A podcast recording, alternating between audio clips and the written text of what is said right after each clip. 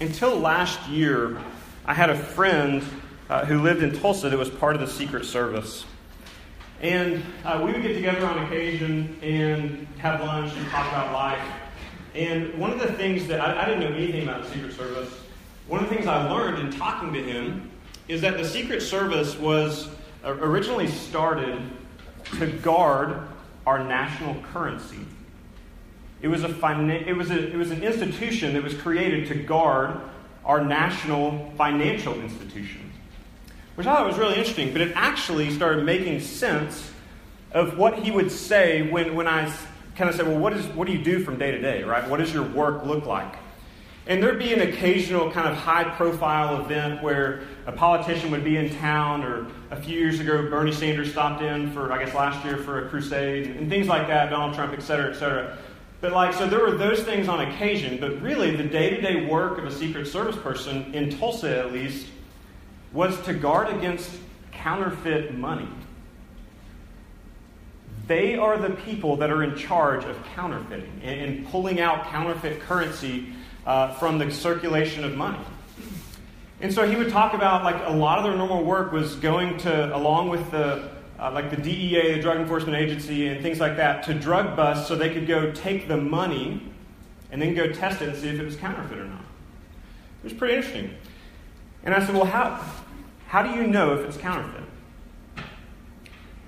And we might think that the way to know if something's counterfeit or if the money's counterfeit is that you study all the potential things about the counterfeit, right? You touch all these different counterfeit bills. But he said the way that you know if it's counterfeit is that you study the real thing in precision. You absolutely know everything about the real dollar bills so that when you see, touch, smell, all of it, you know what's real and what's fake.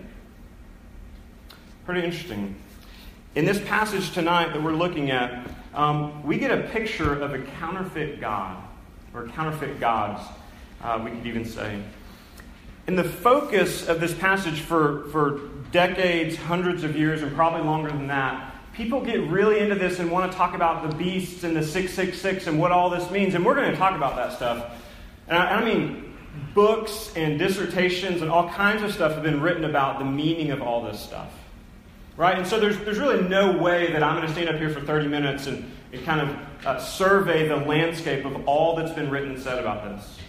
But this passage is kind of the quintessential passage in Revelation. This is the one that if you if people don't know anything else about the Bible or about this book, they know about the six six six and the beast and all that stuff.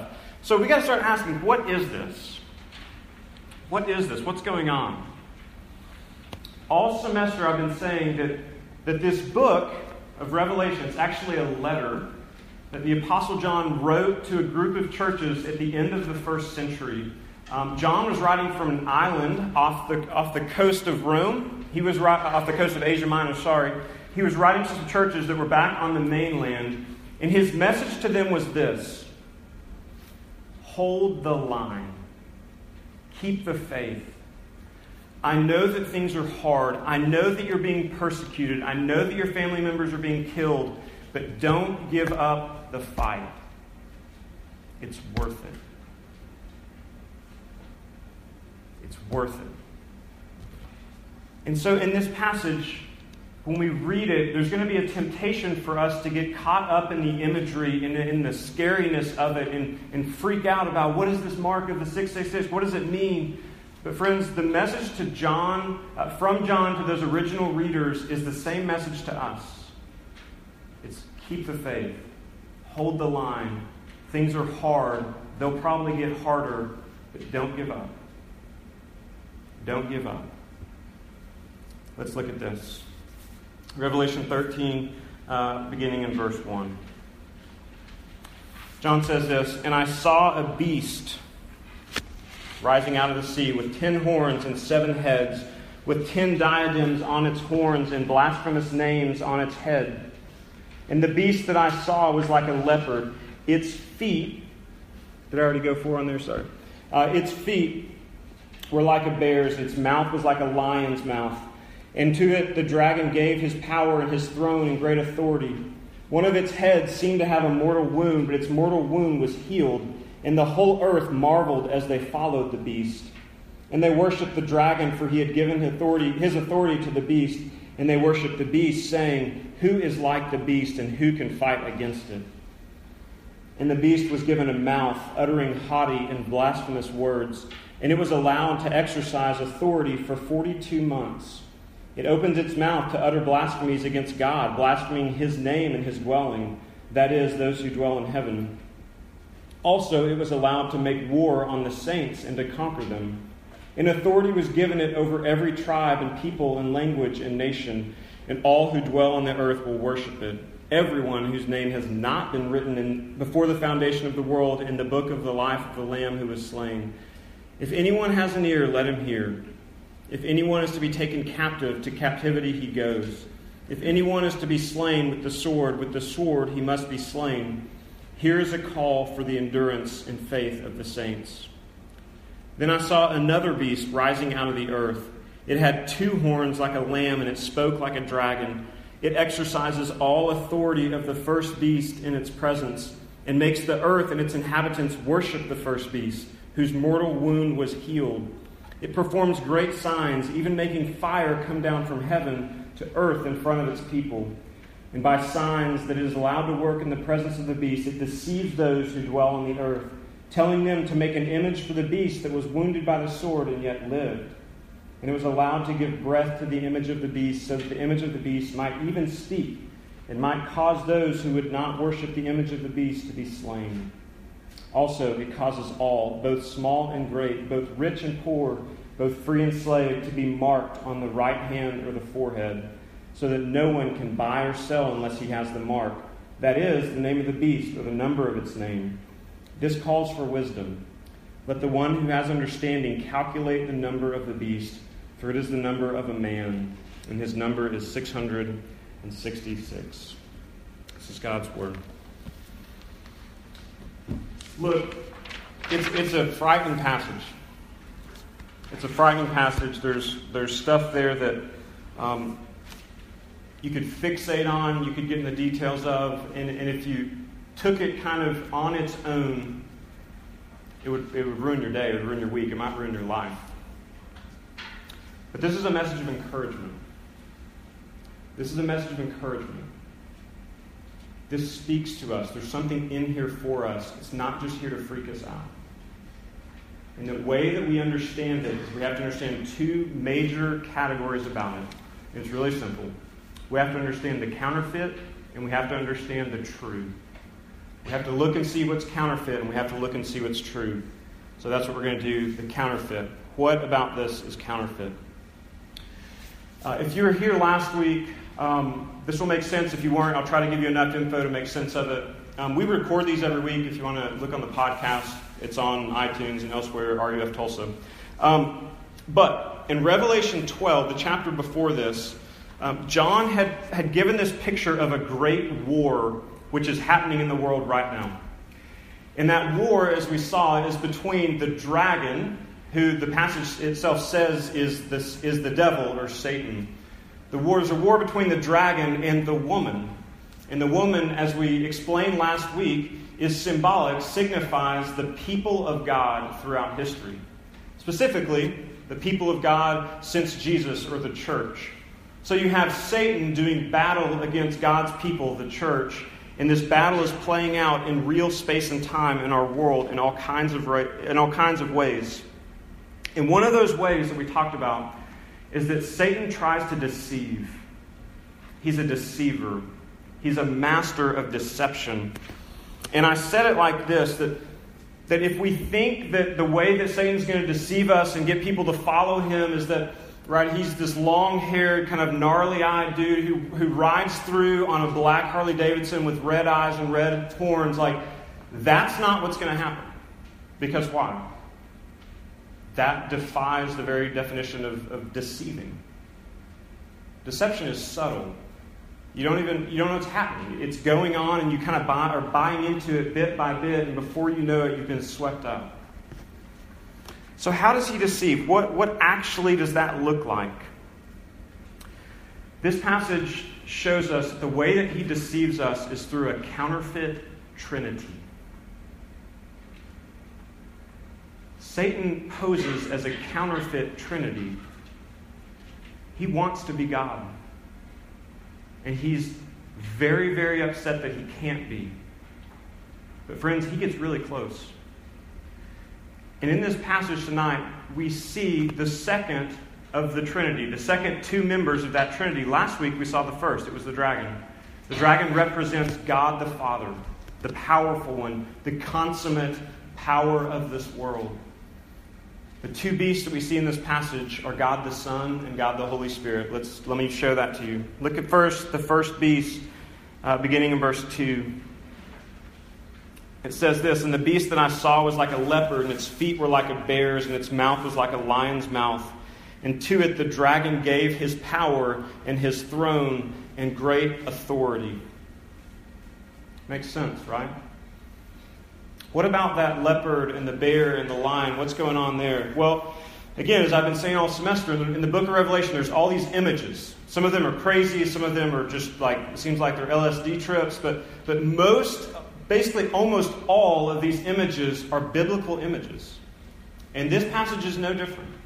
It is no different. There's hundreds of allusions and images in the book of Revelation, and nearly all of them are from the Old Testament. Let's check this one out. Daniel chapter seven. Daniel is a prophet in the Old Testament, and he is uh, calling out um, to God's people. And as most of the prophets were doing, he's calling them to repent and to turn around. And he's in the middle of this prophecy about the na- these different nations that would come and oppress the people of Israel. They would come and destroy them, and then they would, uh, they would be raised up a little bit more, and they'd get destroyed again. Listen to Daniel seven and how he talks about these different oppressing nations. He calls them beasts. He says there will be four beasts that come out of the sea. The first beast was like a lion, and behold, another beast, a second one, was like a bear. After this I looked, and behold, another beast was like a leopard. And after this, behold, a fourth beast, even terrifying and dreadful and exceedingly strong. It had great iron teeth, and it had ten horns.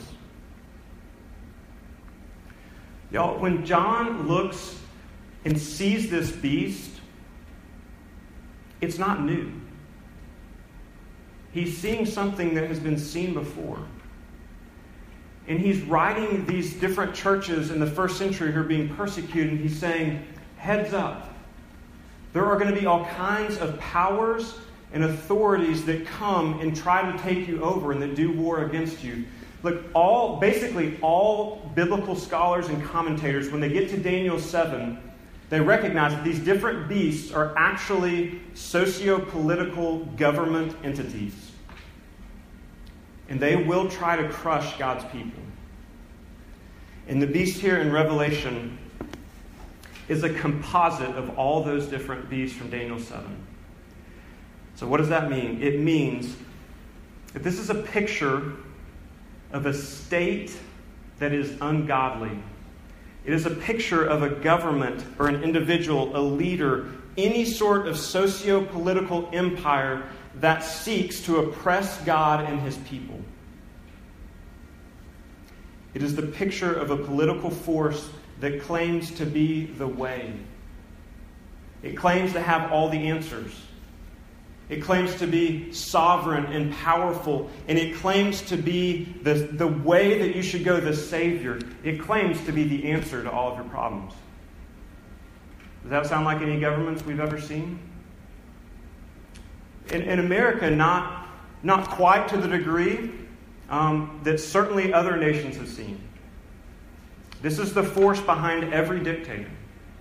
This is the force behind every sort of uh, familial uh, dynasty that's risen, that raises up and says, follow us and we will take care of you. Friends, John is warning them against the counterfeit God. In verses one and three, we see that this beast has numerous horns. This represents power. We've talked about that already. But not just has horns, it has a mortal wound. In, in Greek, and I don't normally do all this kind of stuff, but in Greek, that, that phrase that it uses is this. It says that he had a wound as slain. He had a wound as slain. Now we have to ask, where have I heard that language before? Revelation chapter five. Jesus was pictured as the lamb who had a wound as if slain. He also, that lamb, had horns. So what is this beast trying to do? He's trying to mimic Jesus, the Savior of the world. How else do we know it? Right there in verse one again. He had ten diadems on his, uh, on his uh, ten diadems on its horns and blasphemous names on its head. What's going on here? In Revelation chapter nineteen, we haven't gotten there yet. In Revelation nineteen, we see a picture of Jesus riding a horse triumphantly, and he's got diadems on his head, and he has names written on his legs, the names of his people. Friends, right here, this beast is saying, I want to be like Jesus. I want to be a conqueror. I want to be the one who's victorious, and he's not. Another thing we see is verse four. See what's happening. The dragon, from chapter twelve, had given authority to the beast here, just as God gives authority to Jesus when he enters the earth. Jesus does things in the name of God. He has all sorts of powers. He can do miracles. He heals people. He walks on water. He is powerful. And this beast has been given power from the dragon. And what is he after? He's after worship. Look at there at verse four.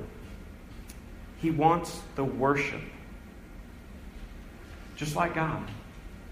Except unlike God, the beast isn't worthy of the worship.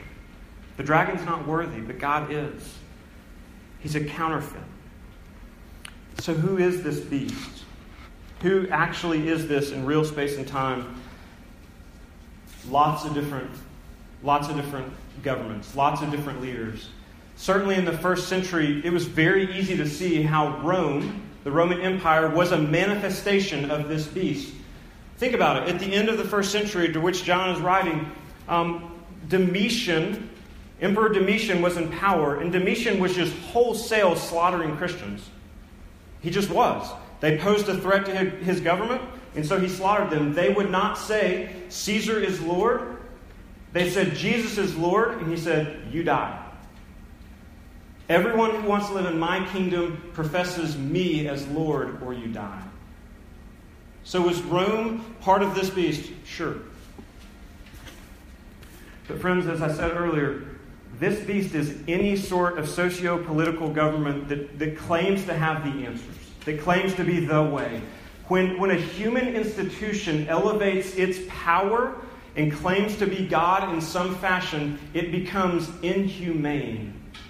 It ceases to be human. It becomes demonic. It becomes bestial. This is what is happening here in this first beast. The second beast, now we're going to talk about the implications of that in just a second. Let me talk about the second beast uh, first so we can make sense of it. The second one shows up in verses eleven through eighteen. Um, and if what I've been saying is true, if the dragon is God the Father, if the first beast is God the Son, is Jesus, is trying to manifest himself as that, then the third beast, then obviously, is God the Holy Spirit. How do we, how, how do we, How do we see that here? We see that the Holy, the, the real Holy Spirit, the true God, the third person of the Trinity, God the Holy Spirit, exists not to draw attention to himself, but to magnify what God the Father and God the Son have done. He seeks to apply the work of salvation to people's lives and their hearts. What do we see about this? To put it in language we're familiar with, the beast here, the second beast, exists as the P R department for the first beast and for the dragon. He exists to make their name great in a, very, in a way very similar to what the Holy Spirit does. This is exactly what we see. Verse eleven, let's look at it. He has horns also. This beast is powerful. It's powerful also. It can do stuff. It can deceive us. It can trick us. It can get us.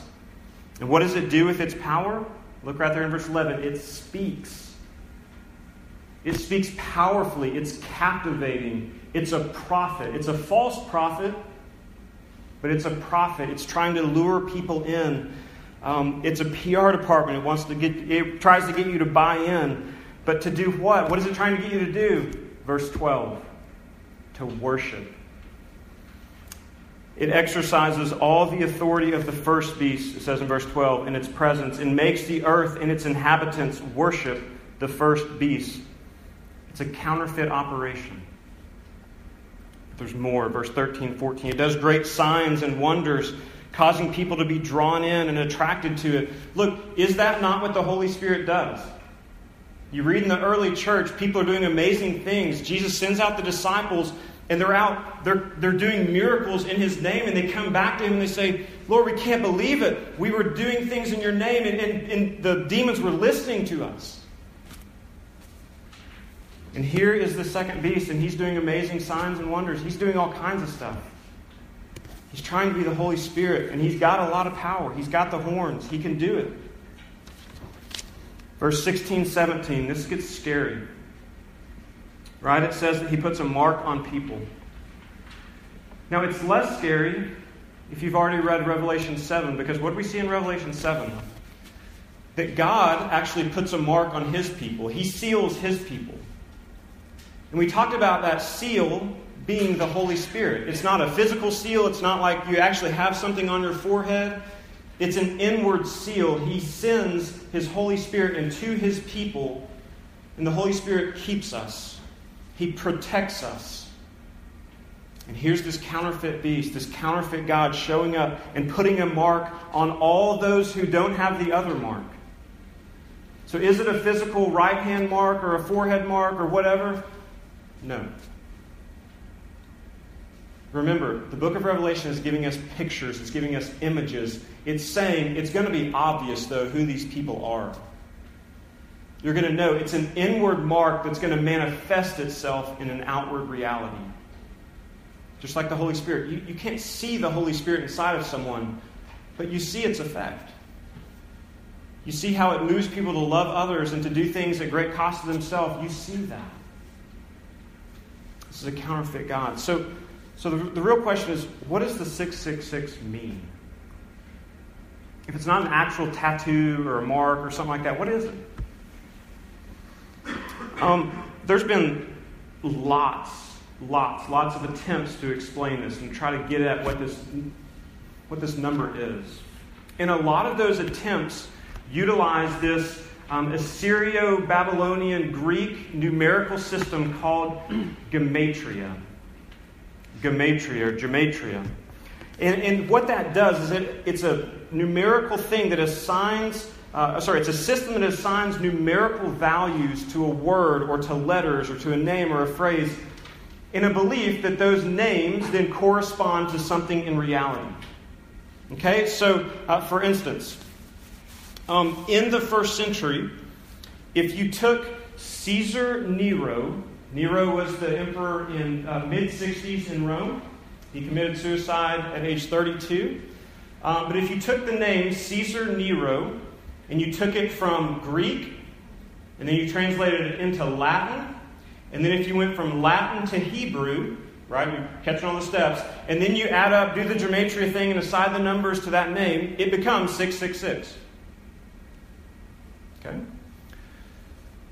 The problem is, there's been a lot, or the reality is, I guess it may not be a problem, the reality is there have been a lot of people who over time, if their, na- if their names are translated into Hebrew and those numbers are added up, there's a lot of six six sixes out there.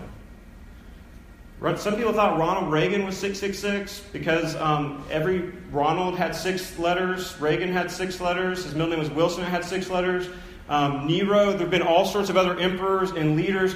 Y'all, it can be really endless. Right, and the speculation is really counterproductive at some level because, like, are all these people Satan incarnate? That's not the point. The point is this, is that six six six, whoever has that, is trying to deceive. Now, what does it even mean? The number six is not quite seven. Throughout the book of Revelation, we've seen lots of sevens. Seven trumpets, seven bowls, seven this, seven that. Seven in the Bible is a number of completion. God made the earth in seven days. This seven happens. That seven happens. It's all over the place. And so the six, it gets close to the seven. It really tries to imitate it, but it doesn't quite get there. And then you have three of these sixes. What does that mean? Well, three In the book of Revelation, when God gets, uh, when he's worshipped, he's worshipped three times holy, holy, holy, holy. God is a Trinity. There's three members in the Trinity. And so this beast also in the dragon, the two beasts in the dragon, they have three people to them also. But the seven, they're not quite there. They're not quite God. Uh, one scholar said it like this, that this beast is, is the complete incompletion. That he is completely incomplete. He's, he's powerful. He gets close, but he is not God. He tries to do what only God can do. He tries to be what only God can be. He promises to deliver on what only God can deliver on. He's a counterfeit God. That's what counterfeits do. They promise to be the real thing, but they come up short. But it gets really close. This beast has horns. It has power. It controls wealth. It's got the diadems. It is a real being, and it's a real force in our world. Counterfeit. This counterfeit God represents human power at its zenith, at its apex. And is that not true of what we see about governments and institutions throughout the history of the world? That of anything in the world, political forces exert some of the most demanding and torturous obedience from their subjects. And they instill it on other people. So the question is, we're about to go application from here on out. So if you fall asleep, time to cheer back up. Why does this matter? Like, what in the world does this have to do with us? How... How would we be drawn in by the beast? Last year, someone sent me an article or a YouTube video, I can't remember which one it was, um, about Target. You know, Target, the store. And um, the whole video, I think it was a video, it was about those stupid dollar bins at the front of the store. Right? You know what I'm talking about. All the girls were like, yes. Those pins are amazing. Um... If you've never seen dollar bins, right when you walk into Target, there's just like two little rows right there, and there's probably one hundred or two hundred items that are a dollar. Right? There's little tin buckets that have cute wrapping on them. There's pins. There's half-size candy. There's like all kinds of stuff, and it's just a dollar. And it's amazing, and you walk in, and it's like, well, Target, thank you. Like, you're doing such a favor. You're giving us all this stuff for a dollar. This is awesome. And so you just like throw it in your bag and you don't really think about it because it's just a dollar. Well, then you go to finish your shopping and all that stuff. And you really do think, like, Target has done me a favor. They have put this on sale for me.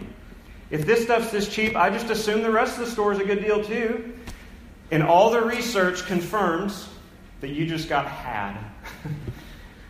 Because people who shop the dollar bin spend on average forty percent more than the people who don't. So look, y'all, it's a lot less about the stuff in those bins, and it's a lot more about the dopamine in your mind that gets triggered when you think you got a deal. That is a, that is a true truth. Because when you get excited about having just gotten this deal, you go buy lots more deals out there in the store. It's stuff that's full price.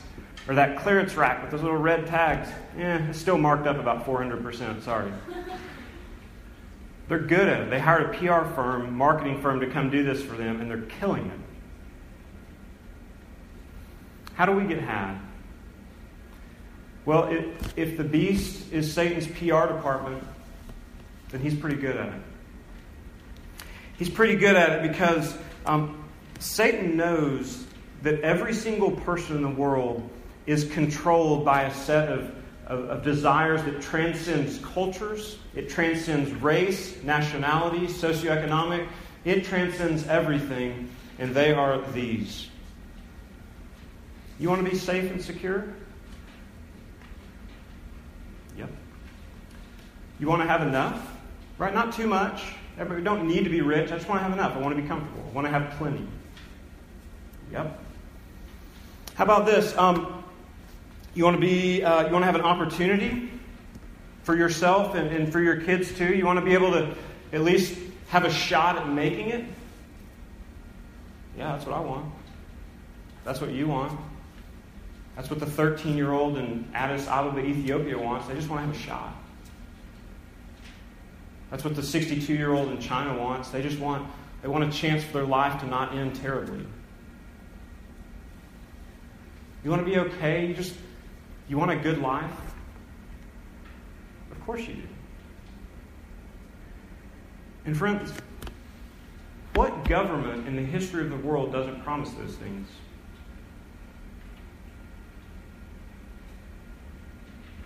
There has not been one. So am I saying then, therefore, that all governments are evil? No.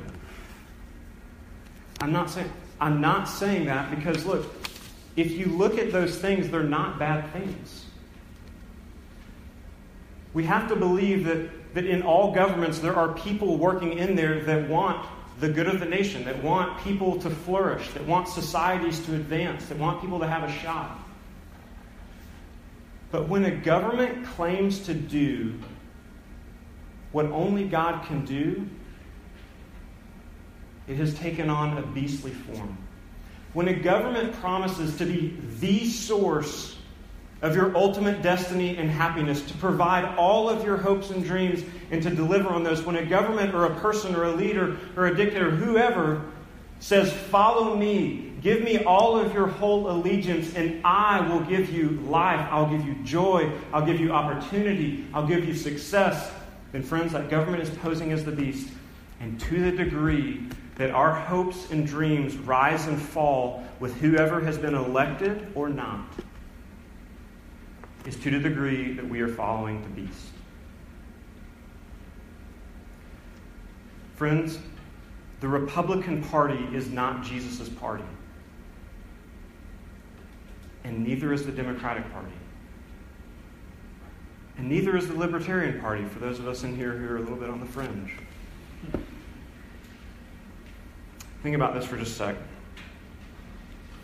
People on the conservative end are lured into worshiping the beast through offers of safety and security. And it sounds like this. See if this sounds familiar. Um, we'll have the most powerful army. We'll have the best police force and the biggest police force. We'll crack down on crime at a local level. We'll bring in all the drug traffickers and we'll give them maximum sentences. We'll cut taxes. We'll let you have a say over what you want to do with your money. Okay? Standard conservative um, platform. Democratic people can be tempted to worship the beast in this way. Um, sorry, my mouth just dried up. All right, we're back. Um, they offer this. They offer to provide jobs, to provide healthcare for everyone, to provide um, security, to provide clothing, to provide um, nicer roads and parks, uh, to fix Wall Street when it's corrupt, to care for the poor. The progressive end of the spectrum uh, offers to provide. The conservative end of the spectrum tends to offer to offer uh, safety and security. Are these bad things? No. There are a lot of good things in this list. Lots of them. But friends, if you're buying in to a political party or to a person or to an ideology which says, give me your life and I'll deliver you, you've been had. Like Target, you've been had. You're worshiping the beast. So the point isn't what is six six six. It is, in what way are you being lured in by it? How is it counterfeit? Where am I buying into that lie and not into the Lord? Where are we doing it? Well, we have to see the true if we're ever going to know the false, right? In order to know the counterfeit, you have to touch the real and you have to get to know it. So where is the real in this passage? Verse eight and nine, look at it with me. It says, if anyone has an ear, let him hear. If anyone is to be taken, taken captive, to captivity he goes. If anyone is to be slain with the sword, with the sword he must be slain. Here is a call for endurance and faith of the saints. If anyone has an ear, what are you saying, John? Well, it's not John saying it, it's Jesus. In Revelation two and three, Jesus shows up and he talks to the churches and he's encouraging them and rebuking them. And he says this seven times. He says, if anyone has an ear, let him hear this. Listen to me. And so what is Jesus saying right here? He's saying this. It's going to hurt if you follow me. It's going to hurt. You're going to have to go into captivity. It's going to feel like death. You're going to feel like um, Satan and, and your flesh and the world is pressing in on you. It's going to feel like you're being slain, he's saying. It's going to hurt. But let it hurt. He's saying, go into captivity. Let it hurt. Because he's saying, I'm the true God. And I demand your allegiance. But I'm not just a, a demanding Lord. I'm also the place where the real security and safety is found. It's not found in the government. It's found in me. But you have to follow me. I'm demanding your allegiance. But know that I'm the great provider. There's no political party that can provide like I do, he's saying. I will take care of you. I will deliver you.